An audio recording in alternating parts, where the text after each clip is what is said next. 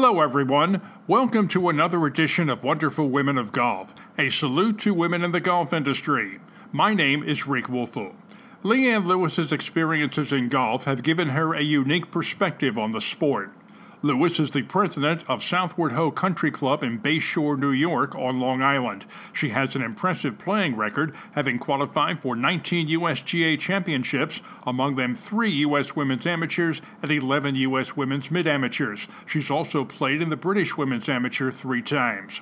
Prior to assuming the presidency of her club, Lewis spent a decade as its Greens chair. She has a deep and abiding respect for the men and women who earn their living in the turf industry. We're honored to have LeeAnn Lewis as our guest on this edition of Wonderful Women of Golf.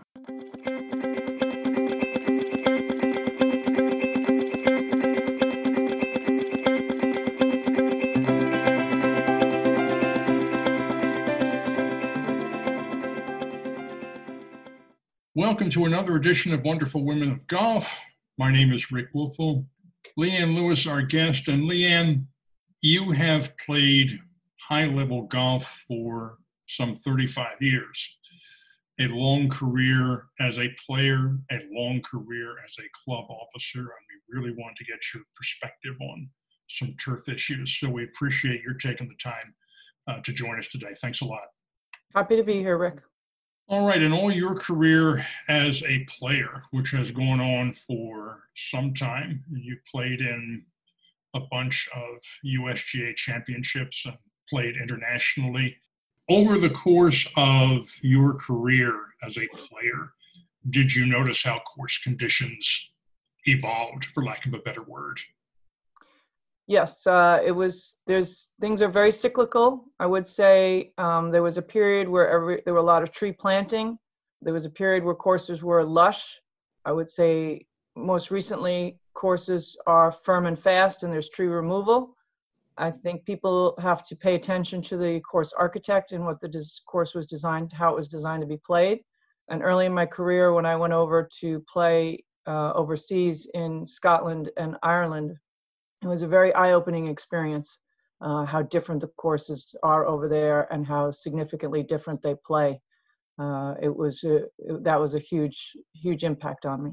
You're not the first american player to to talk about that. You hear the professionals speak when they go overseas to play in the open championship or the women's open championship and they say very much uh, the same thing. I actually did an interview not long ago uh, with Gene Elliott, who won the uh, senior British amateur, and uh, he has talked at length about how different it was for him the first time he went over there to play. Even though he's had a great amount of success, the course is just played differently.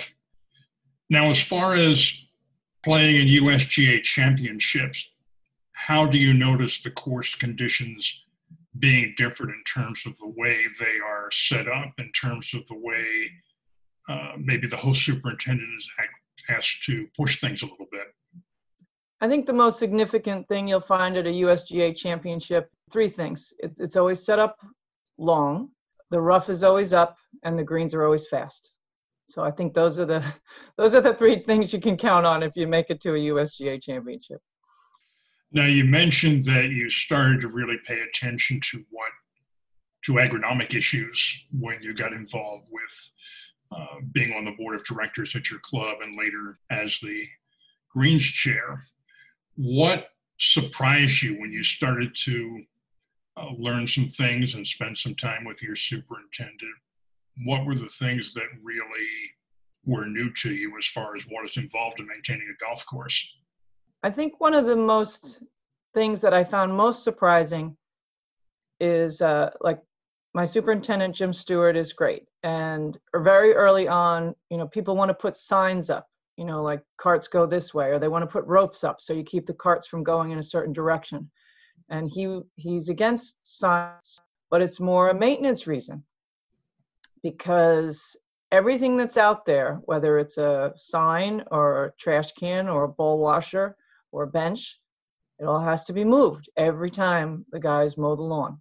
So that to me was a was one of the most trivial i guess eye-opening experiences is just when you go to a golf course and you start seeing how many things, T markers have to be moved. Everything has to be moved. Um, we just recently had Dave Oatis uh, come to our club, who used to be with the USGA. I believe he's private now. And that one of his recommendations in the report was uh, taking the ball washers. Nobody uses them. And he was cute. It was funny because he said, don't bring them all in the first year. You'll traumatize your membership. Uh, do it over, you know, a three-year period. Uh, because most people don't use a ball washer. Um, and it's just the maintenance hours you can save in that little area can go a long way. You've always been very supportive of your superintendent. That said, how important is it to educate the membership about what the super, superintendent and his team actually do and all that is involved in uh, maintaining a golf course? I think that's probably the most difficult thing I would face as a green chair and as a president. We send out, you know, emails, news blasts. We have the superintendent write very detailed articles that are archived on our website. I don't know if people read it, people don't want to read it, people don't care. But every year we get asked, actually, the same handful of people will say, Why do we aerate? And we answer the question, and we get the superintendent to write an extremely detailed report about why we aerate. And then the next year, why do we aerate again? so I don't know. Education, I think, is the is very difficult because people see the course and they want it beautiful, but they don't want to go in battle for superintendents, and I I don't envy them at all on that one. In terms of being supportive of your superintendent, because both of us know superintendents oftentimes don't get the respect that they should from their membership, from their customers, if it's a public facility you have been very adamant about being supportive of your superintendent and have been for a long time. So, how important is that in just conveying that mindset to your membership that uh, this gentleman is a professional at what he does and we're going to support him? Uh, I think it's very important. I, I, as I said early on, he educated me, um, and you know, I hate to use that phrase, but you know, I get it. You know, you, you're not going to have good greens in, in, unless you aerate. I don't understand why it's not that simple to everybody else, but um, I think being decisive or supportive, as you said, um, gives the superintendent the opportunity to do his job without feeling the pushback. I always felt myself as a buffer between the superintendent and the membership and try to explain to the membership, you know, fixing your pitch mark is going to make a difference. Raking the bunker makes a difference. So it's a never ending effort to communicate with the membership. You don't hear that virtual applause in the background, LeeAnn. it's there because seriously, not every club has that mentality among its members. Not every Greens chair, which you were for a number of years, and now in your second year as club president, not everyone in that position has that mindset either. How did you, you mentioned that um, your superintendent educated you, but how did your relationship evolve or how has it evolved over the last 15, 16 years? I just continue to grow in admiration of the work he does and uh, the way he handles himself. When I was green chair, and I would ask Jim, like now when I look back, very naive questions. You know, Jim, why do we do this? And he was very patient and he explained it to me. So the fact that he would be patient with me and explain it, you know, went a long way. Then the fact that I would then try to explain it. And then sometimes I things get lost in translation. So he would continue to educate me, but he understood that the better educated I was, I don't want to say the easier his job would be, but you know, he knew I was his advocate. Um, so that went a long way. I will say also with Jim, you know, if I did come in with a naive question, he would say, LeeAnn, I can do whatever you want. And I would say, Well, Jim, what do you recommend? And he would say, I recommend this for ABC. And he would always have a very logical, solid response. Uh, but the fact that he was always willing to do whatever the membership wanted, you know, we have an issue every two years, people ask for earlier tee times. My club is located, I think, two of our borders are residential, so there's noise ordinances. So you know the crew already gets there at five or 4:30, and they're on the grounds at five. They got to start on the inside, move to the outside. Okay, he explained that to me. I understand it. So yet we explain it to the membership, and I guess there's membership turnover or there's a change, and you know two years you get the same question. Why can't we tee off earlier again? Really like to get out there earlier. It's like, well, we can't. You know, we'd, we'd like to as well. And they're like, well, can't the crew get there earlier? It's like, it's not about the crew getting there earlier, which I think is a bit much to ask. It's about noise ordinances. So again, it all boils down to, you know, having having common sense, solid answers, and and trying to communicate and educate it to the membership. You left one element out of that response, and that is when Jim comes to you and says, I will do whatever you want, you'll ask for his recommendation. But I know your mindset is this is your job, you are the expert. And you take that approach. And that's remarkable or refreshing, is a better word, uh, within the turf industry to have a board of directors or a Greens chair or a club president respect a superintendent's professional judgment. It makes it much easier to go to work in the morning. That is to your credit and to the credit of your board. Well, I will say that uh, I, I'm that way with all the department heads. Trust me, I will ask them to justify things, but as long as they can, um, you know, they, they have my support. They, you know, they, they're the expert. And I, I will make you laugh. I had, um, so many years ago, probably around 2012, um, we had a gentleman named Phil Young came to our club who was a Tillinghast historian. And he started showing interest in Southward Ho, which is a Tillinghast course. And one thing led to another. And we decided, uh, me as uh, myself as Greens chair, we decided to do a restoration plan. So we got Joel Weiman, who's a golf course architect, and Phil Young worked together. And it took us about four years to come up with a document that outlined future projects or you know what the course should look like. Should somebody want to redo the bunkers this is what you should do. If somebody wants to do the regreens if somebody wants to put in a tree or take out a tree this is a guideline. You know it's not guaranteed that future boards will use it but we're hoping it's there. And when i went into the boardroom to try to get this approved i would have people raise their hands and say well you know i think the tree on six needs to stay there and i say uh, I, I appreciate your opinion, but I, I would like to go with Mr. Tillinghast version of the golf course.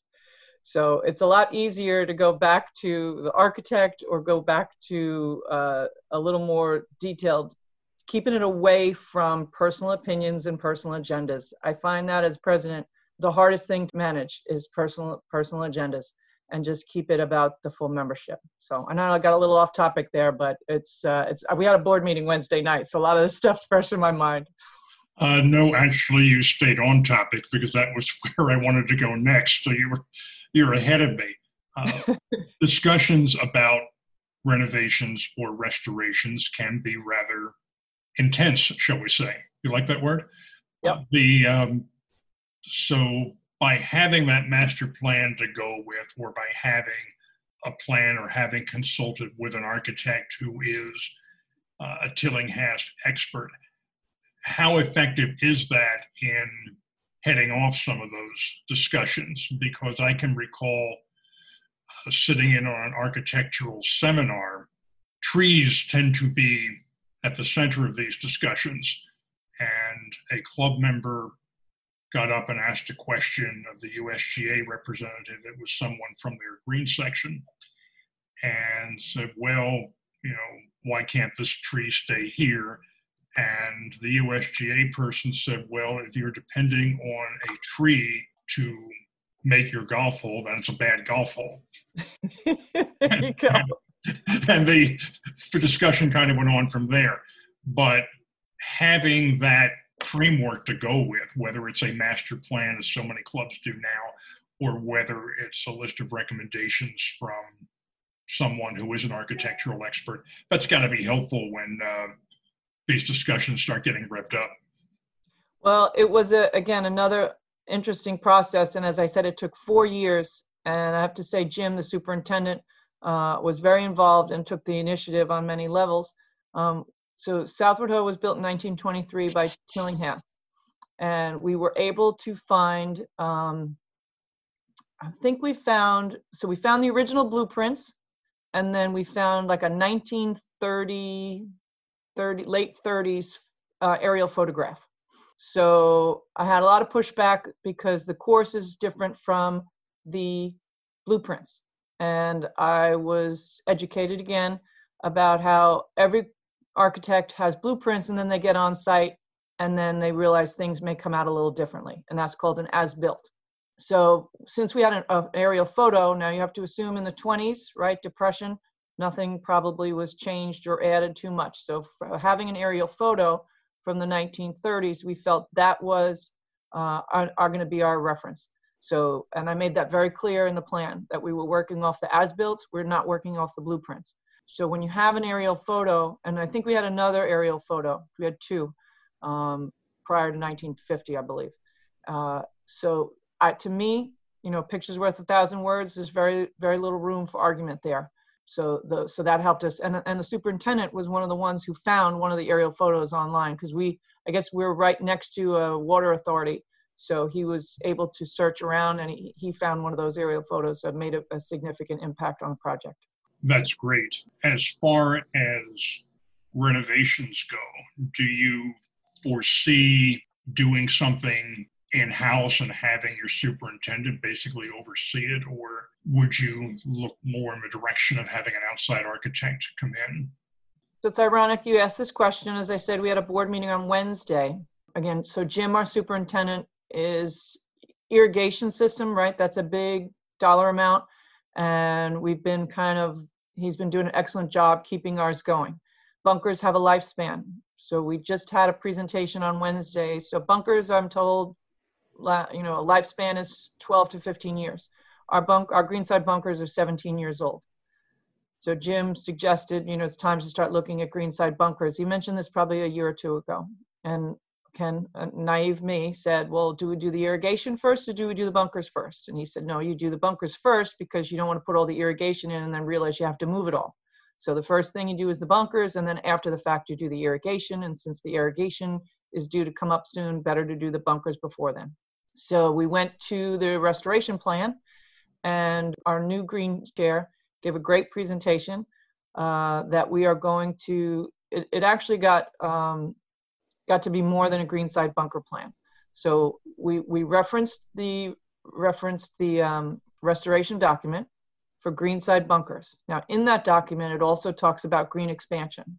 And I don't know the proper technology or the words for it, but when you hit out of the bunker, right, and you hit onto the green, that sand buildup, that mound or lump or I don't know what you want to call it, they they did a test last month and we've got over 14 inches of sand buildup on those crowns. We knew that but it's nice to get the science to back it up. So we just approved a project to redo all the greenside bunkers change all fix all that mounding. And again we're not we're going to look at all the green depths. We're pretty sure the depths are going to be fine. It's just the mounding that's gone up once you bring the mounding down.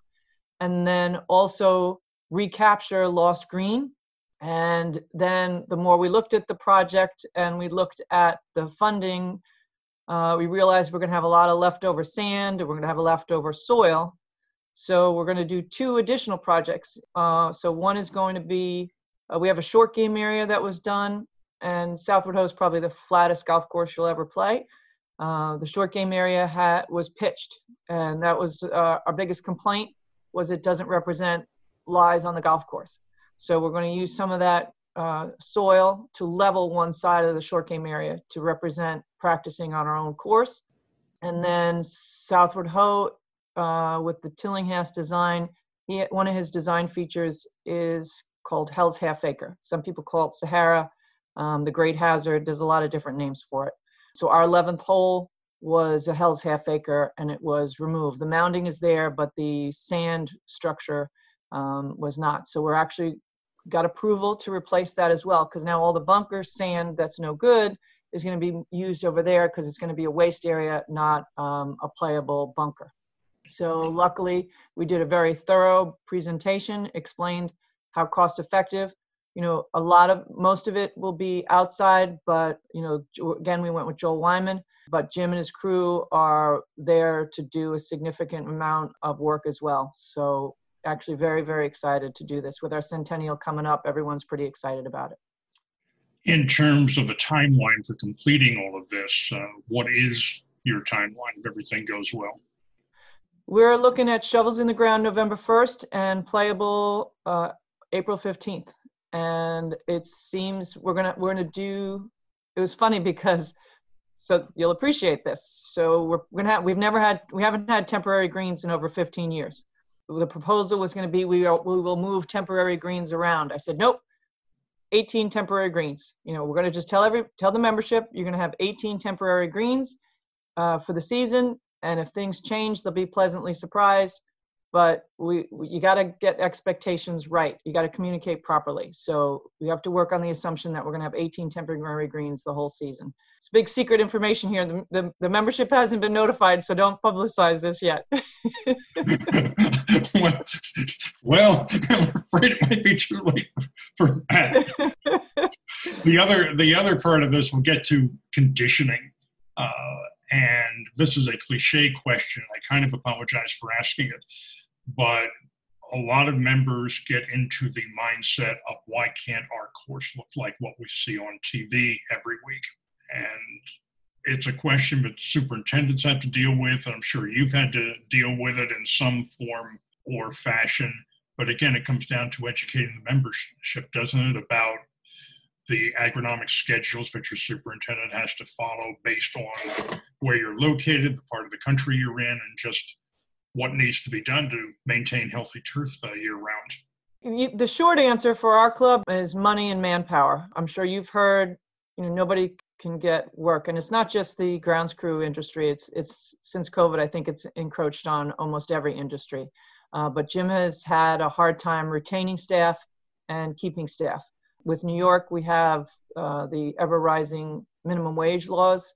So now it's gotten difficult to you know somebody who's been there three or four years the guy off the street wants the same number it's not fair to start the new guy at the same number as the guy who's been there three or four years. So now you got to bump the guy who's been there three years so now you got to bump the guy that's been there six years. So labor costs are, are the biggest number. Luckily we have a very good treasurer at Southward Ho as well. So when those questions come up he tends to answer them and says sure you want to you know double our dues? So we'll give you a great golf course but if you want the dues you're paying. This is the this is the great course you're getting. So usually we just answer the question with a do- dollars and cents answers. LeeAnn we thank you for spending some time with us. We appreciate all you have done for the game as a player. You've had a remarkable career remarkable competitive career but also a remarkable career uh, as a board member and being an advocate for people in the turf industry. We greatly appreciate it. Happy to do it rick anytime LeeAnn Lewis, our guest on this edition of Wonderful Women of Golf. My name is Rick Woelfel. We thank you for joining us, and we invite you to join us next time.